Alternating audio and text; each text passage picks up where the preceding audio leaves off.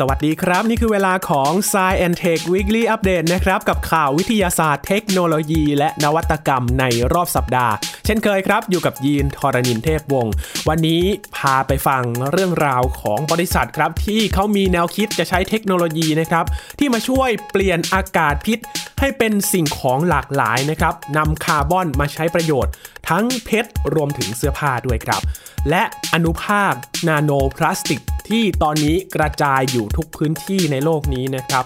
มันกำลังเป็นตัวทำลายครับ มีตัวอย่างหนึ่งที่พบว่ามันไปทำลายอวัยวะตัวอ่อนของไก่นะครับทำให้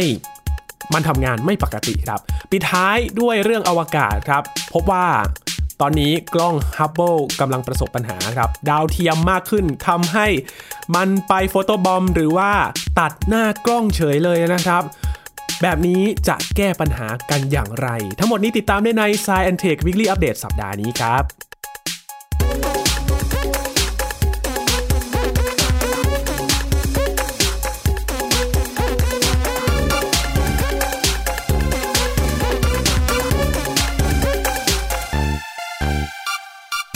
เรื่องของปัญหาโลกร้อน หรือว่าการเปลี่ยนแปลงสภาพภูมิอากาศนะครับเหล่านักวิทยาศาสตร์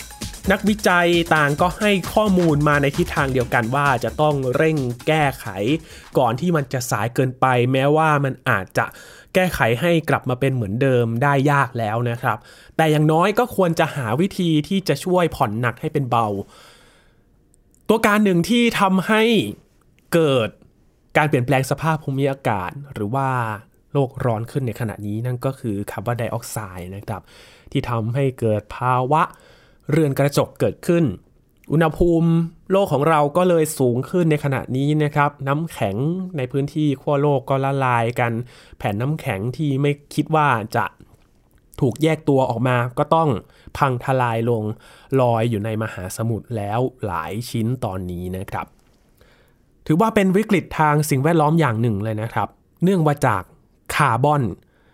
คาร์บอนเนี่ยถือว่าเป็นธาตุพื้นฐานเลยนะครับ ที่เราพบได้ทั่วไป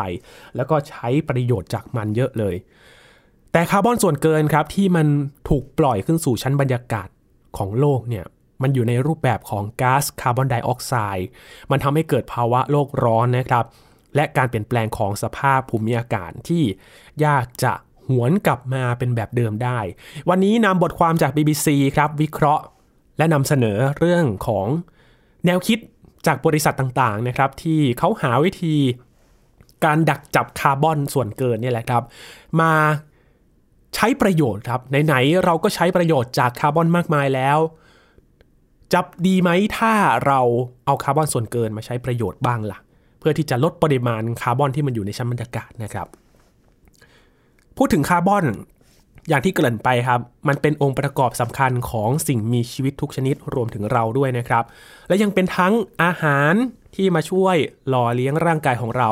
และเป็นแหล่งพลังงานที่ช่วยขับเคลื่อนเศรษฐกิจโลกด้วย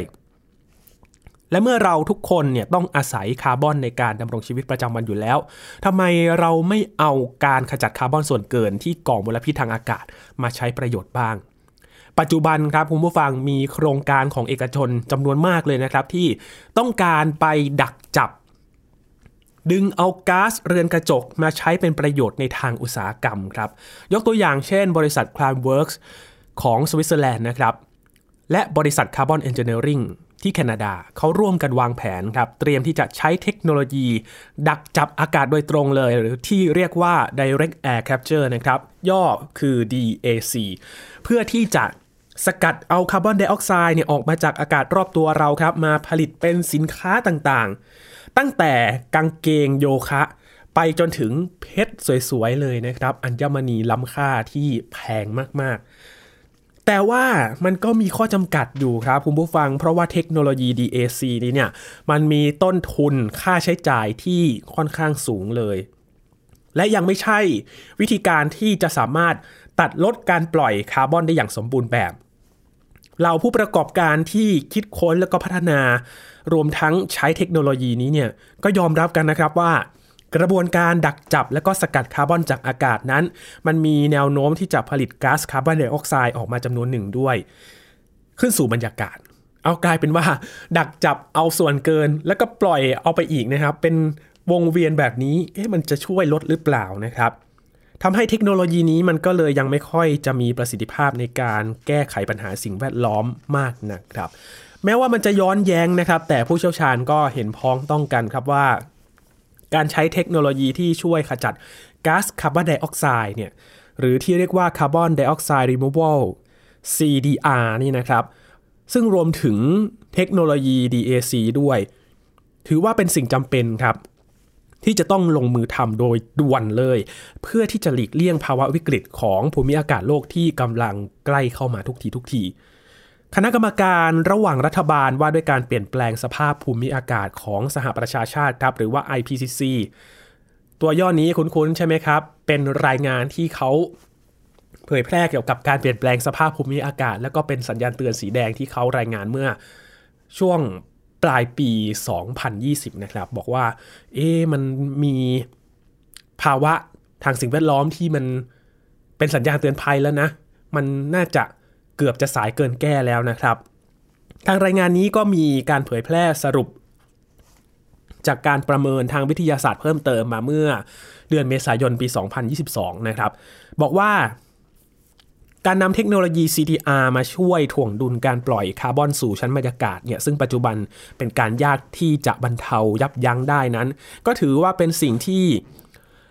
ไม่อาจจะละเลยได้ครับ หากต้องการให้อัตราการปล่อยก๊าซเรือนกระจกเป็นศูนย์ความจำเป็นนี้ก็มีการตอบรับจากภาคธุรกิจ และก็ตลาดโลกเป็นอย่างดีเลยนะครับ แม้กิจการเพื่อสิ่งแวดล้อมส่วนใหญ่ในปัจจุบันเนี่ยมักจะนำคาร์บอนส่วนเกินครับ เขาไปจัดการอย่างไร เอาไปฝังใต้ดิน หรือว่าเอาไปจมลงใต้ทะเลครับ แต่ก็มีผู้ประกอบการรายใหม่ ๆ นะครับที่ผุดขึ้นมาตอนนี้มีหลายบริษัทเลยที่เขาเห็นประโยชน์จากคาร์บอนส่วนเกินเนี่ยมาผลิตสินค้ากันอย่างจริงจังครับ ข้อมูลจากสำนักข่าวรอยเตอร์ เมื่อปี 2021 นะครับเขาระบุว่า มีบริษัทสตาร์ทอัพจำนวนไม่น้อยนะครับเข้ามามีส่วนร่วมในการใช้เทคโนโลยีดักจับคาร์บอนในอากาศ โดยทั้งหมดสามารถระดมทุนเพื่อผลิตสินค้าจากคาร์บอนส่วนเกินได้ถึง 800 ล้านดอลลาร์สหรัฐ ซึ่งสูงกว่าที่เคยระดมทุนเมื่อปี 2020 3 เท่าเลยครับ มาดูว่าตอนนี้เขานำคาร์บอนส่วนเกินมาทำอะไรกันบ้างนะครับ เริ่มจากเพชรน้ำงามที่เอามาทำเครื่องประดับกัน อะตอมคาร์บอนนั้น มันจะถูกบีบอัดด้วยแรงดันมหาศาลครับ จนมีความหนาแน่นสูง และจะกลายสภาพเป็นเพชรที่ถือว่าเป็นอัญมณีที่โอ้โหล้ำค่ามาก ๆ เลยนะครับ ใคร ๆ ก็อยากได้แต่ก็แพงแสนแพงนะครับ หรือว่าเป็นหนึ่งในวัสดุที่แข็งแกร่งที่สุดในโลกด้วย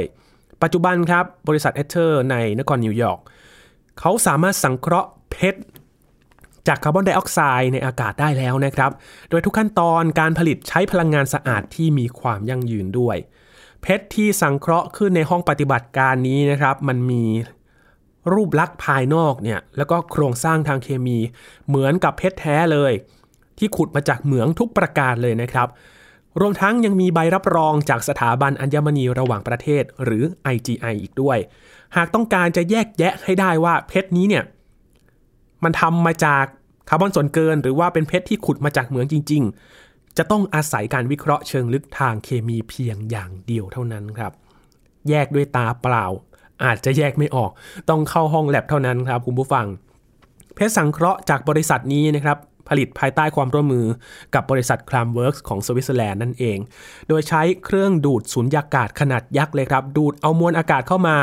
โดยมีตัวกรองที่เขาคอยดักจับคาร์บอนไดออกไซด์และก็สารมลพิษอื่นๆ เอาไว้นะครับ วัตถุดิบที่ดักจับมาได้ก็จะถูกส่งไปโรงงานในยุโรปครับ เพื่อที่จะเปลี่ยนเป็นมีเทน ซึ่งก็คือสารไฮโดรคาร์บอนที่จะเป็นสารตั้งต้นในการสังเคราะห์เพชรต่อไป ที่โรงงานของเอเธอร์ในนครชิคาโกนะครับมีเตาปฏิกรณ์ที่จะใช้ความร้อนและแรงดันสูงบีบอัดมีเทน เพื่อให้ผลึกของเพชรนั้นงอกแล้วก็เติบโตขึ้นมาครับ กระบวนการนี้จะใช้เวลาเพียง 3-4 สัปดาห์เท่านั้นนะครับประมาณเดือนหนึ่งแทนที่จะใช้เวลาหลายล้านปีเหมือนกระบวนการทางธรณีวิทยาในธรรมชาติกว่าจะได้เพชรที่อยู่ใต้ดินขึ้นมา นอกจากบริษัทเอเธอร์แล้วนะครับยังมีบริษัทวีไรครับเป็น บริษัทที่ได้รับการสนับสนุนจากลีโอนาร์โด ดิคาปิโอด้วยนะครับ ดาราฮอลลีวูดชื่อดังครับ และเขาก็ถแถลงว่าเพเพชรสังเคราะห์จากคาร์บอนส่วนเกิน ซึ่งผลิตที่โรงหล่อโลหะ ทางตะวันตกเฉียงเหนือของสหรัฐนั้น มาจากการผลิตที่ใช้พลังงานน้ำจากเขื่อนในแม่น้ำโคลัมเบียล้วนๆเลยนะครับ โดยโรงหล่อแห่งนี้ผ่านการรับรองว่าเป็นกลางทางคาร์บอนด้วย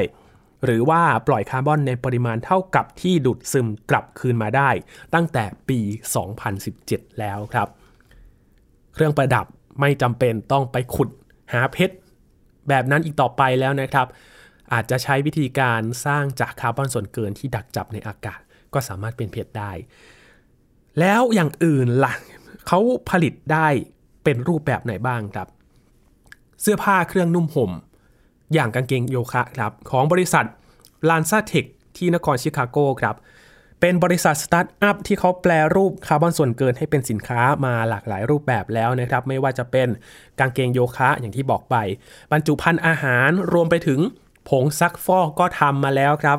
บริษัทแห่งนี้เขามีความเชี่ยวชาญเป็นพิเศษเลยนะครับ ในการเปลี่ยนก๊าซคาร์บอนไดออกไซด์ที่โรงงานอุตสาหกรรมปล่อยออกมา ให้กลายเป็นเอทานอลครับ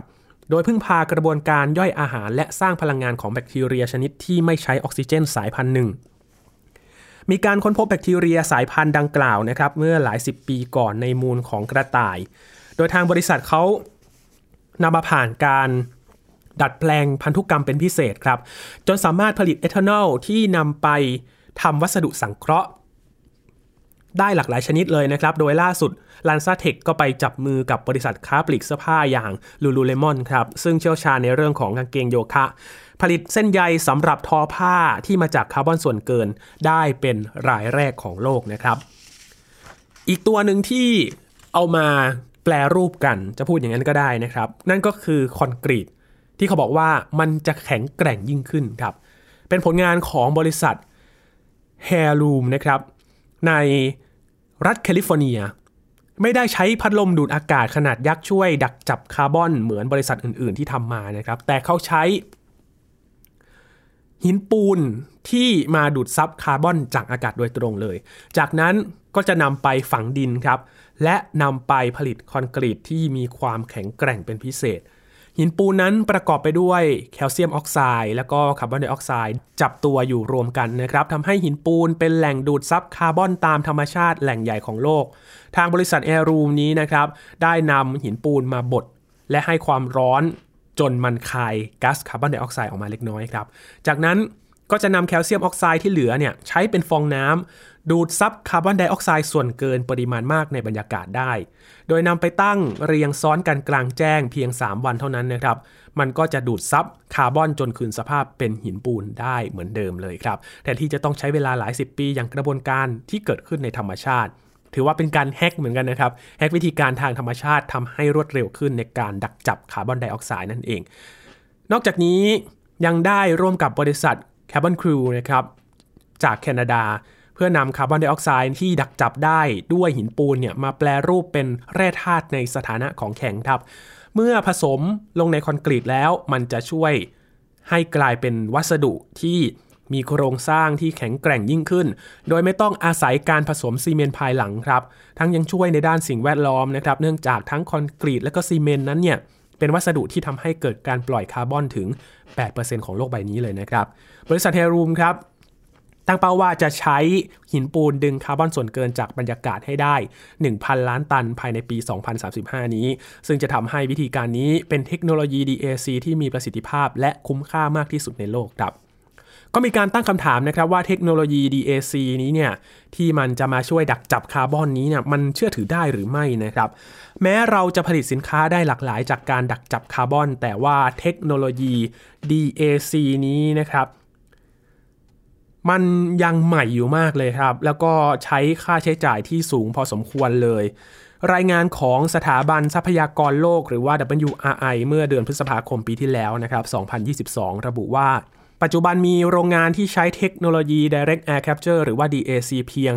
18 แห่งเท่านั้นครับ โดยแต่ละแห่งมีขนาดเล็กใหญ่ก็แตกต่างกันไป แต่สามารถดักจับคาร์บอนส่วนเกินรวมกันได้เพียง 8,000 ล้านตันต่อปีเท่านั้น คิดแล้ว ก็เท่ากับไอเสียที่ปล่อยจากรถยนต์ 1,740 คันภายใน 1 ปีเท่านั้นนะครับ ถ้าเทียบปริมาณนี้ก็ถือว่ายังไม่เพียงพอครับ และต้นทุนในการใช้เทคโนโลยี DAC นี้ก็ยังมีอยู่หลากหลายระดับเลยนะครับ ตั้งแต่ 250 ไปจนถึง 600 ดอลลาร์สหรัฐ ต่อคาร์บอนไดออกไซด์ที่ดึงมาได้ 1 ตัน จัดว่าแพงกว่าการปลูกป่าทดแทนเพื่อดึงคาร์บอนจากบรรยากาศ ซึ่งมีค่าใช้จ่ายเพียง 50 ดอลลาร์สหรัฐ ต่อคาร์บอน 1 ตันเท่านั้น ก็ถือว่าต่างกันมากเลยนะครับ และการที่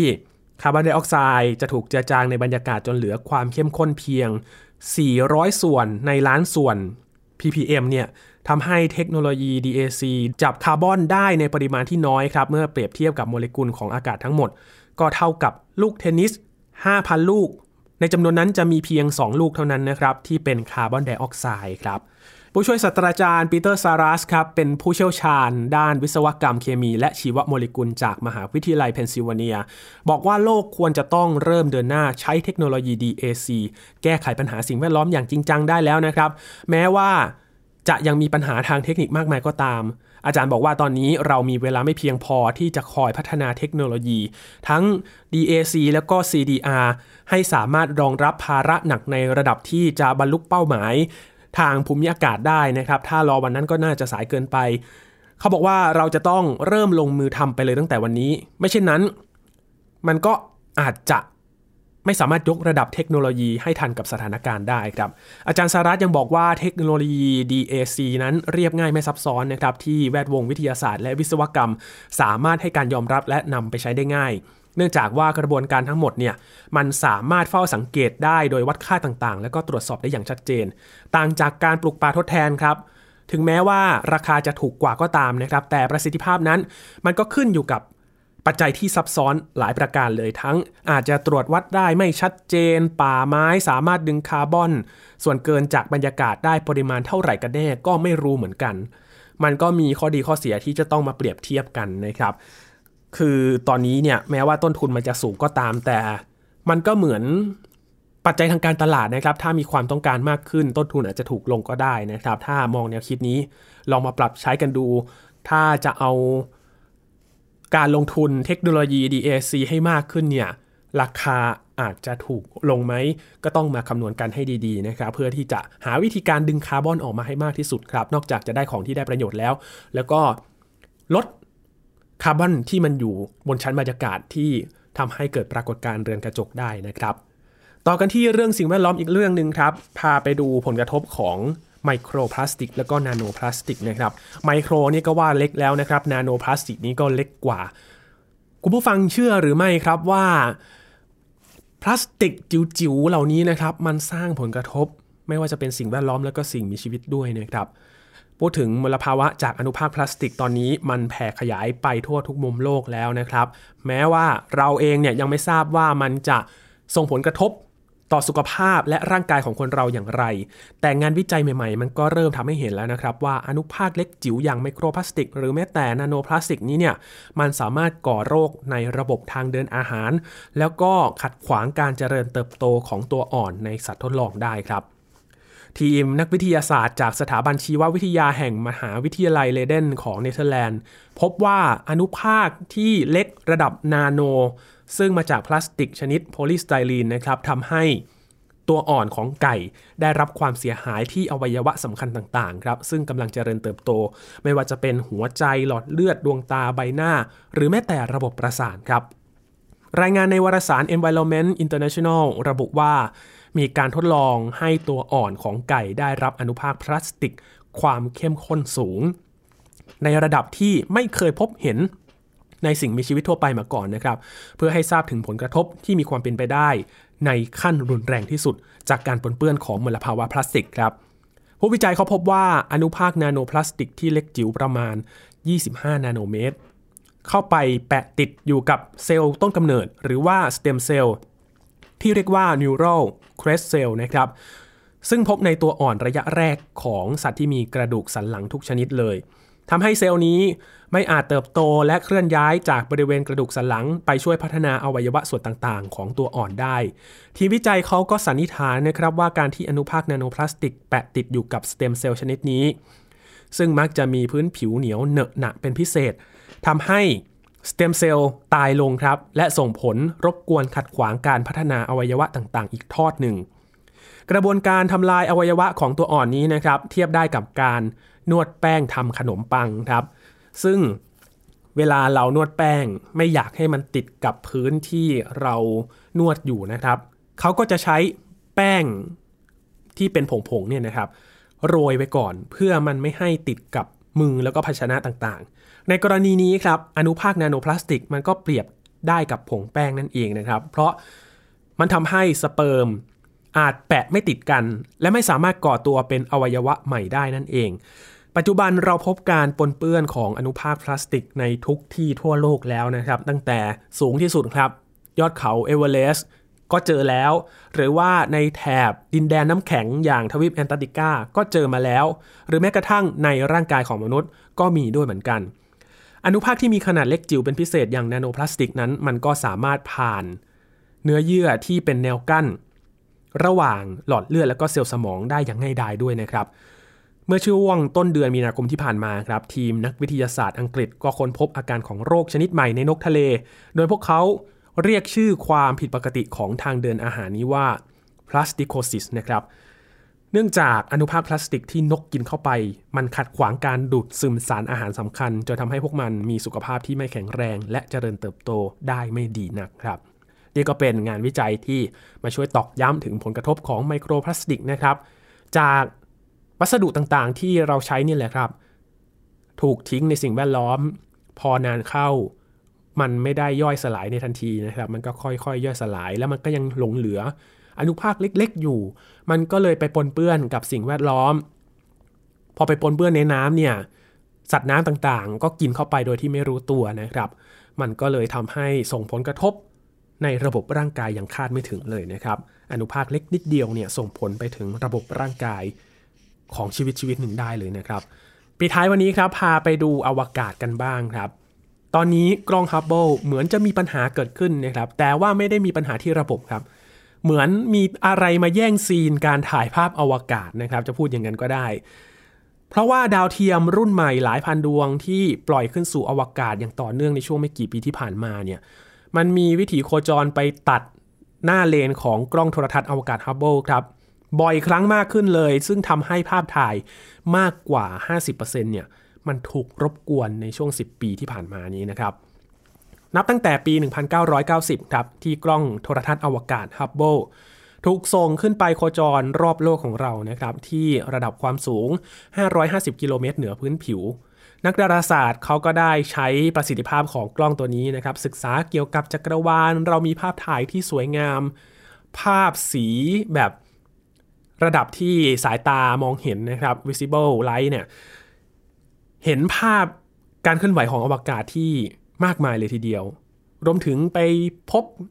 พลังงานมืดนะครับไปจนถึงตรวจพบดาวเคราะห์ต่างระบบในเวลาต่อมา ก็พบมาแล้วนะครับสำหรับกล้องฮับเบิลถือว่าเป็นกล้องตัวแรก ๆ เลยที่มาช่วยเปิดโลกอวกาศให้กว้างมากขึ้นนะครับ แต่ว่า อาจจะมีข่าวไม่ค่อยดีแล้วก็น่ากังวลเหมือนกันนะครับ เพราะว่าล่าสุดนักดาราศาสตร์เขาเปิดเผยว่า มีภาพถ่ายอวกาศที่ถูกดาวเทียม ตัดผ่านหน้ากล้องจำนวนมาก จะเรียกว่าโฟโต้บอมก็ไม่ผิดจริงๆ ใช่ไหมครับคุณผู้ฟังเหมือนมาแย่งซีนยังไงไม่รู้ เนื่องจากทุกปีนั้นทั้งภาครัฐและก็เอกชนนะครับ ส่งโครงการดาวเทียมขึ้นสู่วงโคจรของโลกเป็นจำนวนมาก เพิ่มปีละหลายพันดวงเลยนะครับคุณผู้ฟังอย่าง SpaceX เองเนี่ยก็มี ภาพการปล่อยโครงการต่างๆ มาอย่างต่อเนื่อง นี่ถ้าแค่ SpaceX นะครับ รวมถึงโครงการอวกาศอื่นๆ ที่มีฐานปล่อยเนี่ยก็ส่งดาวเทียมไปด้วยเหมือนกัน เพราะฉะนั้นแน่นอนว่าหลายพันดวงครับ และดาวเทียมนี้เนี่ยมันก็มีบางส่วนอยู่ที่วงโคจรระดับ 550ถึง570 กิโลเมตรเหนือพื้นผิว มันก็เป็นระดับเดียวกับกล้องฮับเบิลเลยนะครับ นอกจากนี้มันก็มีเรื่องของปัจจัยวงโคจรของกล้องฮับเบิลครับที่ ค่อยๆ ลดระดับลงจากอิทธิพลของแรงโน้มถ่วงโลกด้วยนะครับ จนคงที่อยู่ที่ระดับ 530 กิโลเมตรเหนือพื้นครับ ซึ่งต่ำกว่าแนวโคจร ดาวเทียมส่วนใหญ่ในปัจจุบัน เท่ากับว่าฮับเบิลเนี่ยอยู่ต่ำกว่าดาวเทียมอื่นๆแล้ว ยิ่งทำให้มันโดนตัดหน้าบ่อยๆนะครับ มีงานวิจัยในวารสาร Nature Astronomy ครับ ฉบับเดือนมีนาคม 2023 เนี่ยนะครับ ให้ข้อมูลทางสถิติว่า ในจำนวนภาพถ่ายจากกล้องฮับเบิลทั้งหมดระหว่างปี 2002 ถึง 2021 เนี่ยมีภาพร้อยละ 2.7 ที่มีร่องรอยของดาวเทียมตัดผ่านครับ ซึ่งมันอาจจะเพิ่มขึ้นเป็นจำนวนร้อยละ 50 หรือว่าครึ่งหนึ่งได้ ภายในระยะเวลา 10 ปีนี้ อ้างอิงตามนโยบายของผู้ให้บริการเครือข่ายอินเทอร์เน็ตดาวเทียมอย่าง SpaceX นะครับ ซึ่งเครือข่ายดาวเทียมของเขาก็มากมายมหาศาลเลย จึงทำให้ดาวเทียมในวงโคจรของโลก มันก็จะเพิ่มจำนวนมากขึ้น จากหลักพันดวงในปัจจุบันให้กลายเป็นหลักแสนดวงได้ แน่นอนว่า photobomb ของกล้องฮับเบิลก็จะเกิดมากขึ้นเช่นเดียวกันนะครับนักดาราศาสตร์ก็เลยพยายามจะแก้ปัญหานี้ครับด้วยการติดตั้งระบบตรวจสอบวิถีโคจรดาวเทียมอย่างละเอียดครับในเมื่อตัดหน้ากล้องใช่ไหม ก็หาระบบที่มันตรวจจับได้นะครับ ส่วนวิศวกรที่ดูแลกล้องฮับเบิลนี้นะครับเขาก็ได้ติดตั้งโปรแกรมคอมพิวเตอร์ ที่จะส่งข้อมูลบอกนักดาราศาสตร์หากมีดาวเทียมโคจรมาตัดผ่านเช่นเดียวกันนะครับใช้เทคโนโลยีมาช่วยแก้ไขปัญหานั่นเอง พูดถึงปัญหาดาวเทียมตัดหน้ากล้องนี้มันก็จะเกิดแค่เฉพาะในกล้องโทรทัศน์ที่อยู่บนพื้นผิวโลก หรือกล้องโทรทัศน์อวกาศที่โคจรอยู่ใกล้โลกเท่านั้นนะครับ ถ้าพูดถึงเจมส์เว็บเนี่ยน่าจะยากหน่อยเพราะว่ามันไม่ได้รับผลกระทบแน่นอน เพราะว่ามันโคจรอยู่พื้นที่อวกาศที่มีตำแหน่งเลยดวงจันทร์ออกไปอีกนะครับ อยู่ในจุดลักลานช์ L2 ไกลจากโลกมากๆเลย หมดปัญหาเรื่องของโฟโตบอมจากกล้องเจมส์เว็บได้เลยนะครับ แต่กล้องโทรทัศน์อวกาศหลายตัวที่โคจรอยู่รอบโลก ถือว่าเป็นกล้องโทรทัศน์อวกาศในยุคแรกๆเนี่ยอาจจะต้องมีระบบที่ต้องติดตามนะครับว่าจะมีดาวเทียมหรือว่ามีอะไรมาสกัดหน้ากล้องหรือเปล่า ไม่ให้รบกวนการทำงานวิจัยของนักดาราศาสตร์นะครับ ทั้งหมดนี้คือข่าวที่เรานำมาฝากกันใน Science Tech Weekly Update สัปดาห์นี้ครับ คุณผู้ฟังติดตามข่าวกับเราได้นะครับ ที่เว็บไซต์ www.thaipbspodcast.com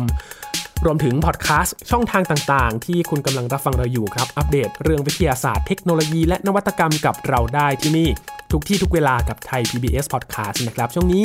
ยีนทรณินเทพวงศ์ขอบพระคุณสำหรับการติดตามรับฟังครับ ลาไปแล้วนะครับ สวัสดีครับ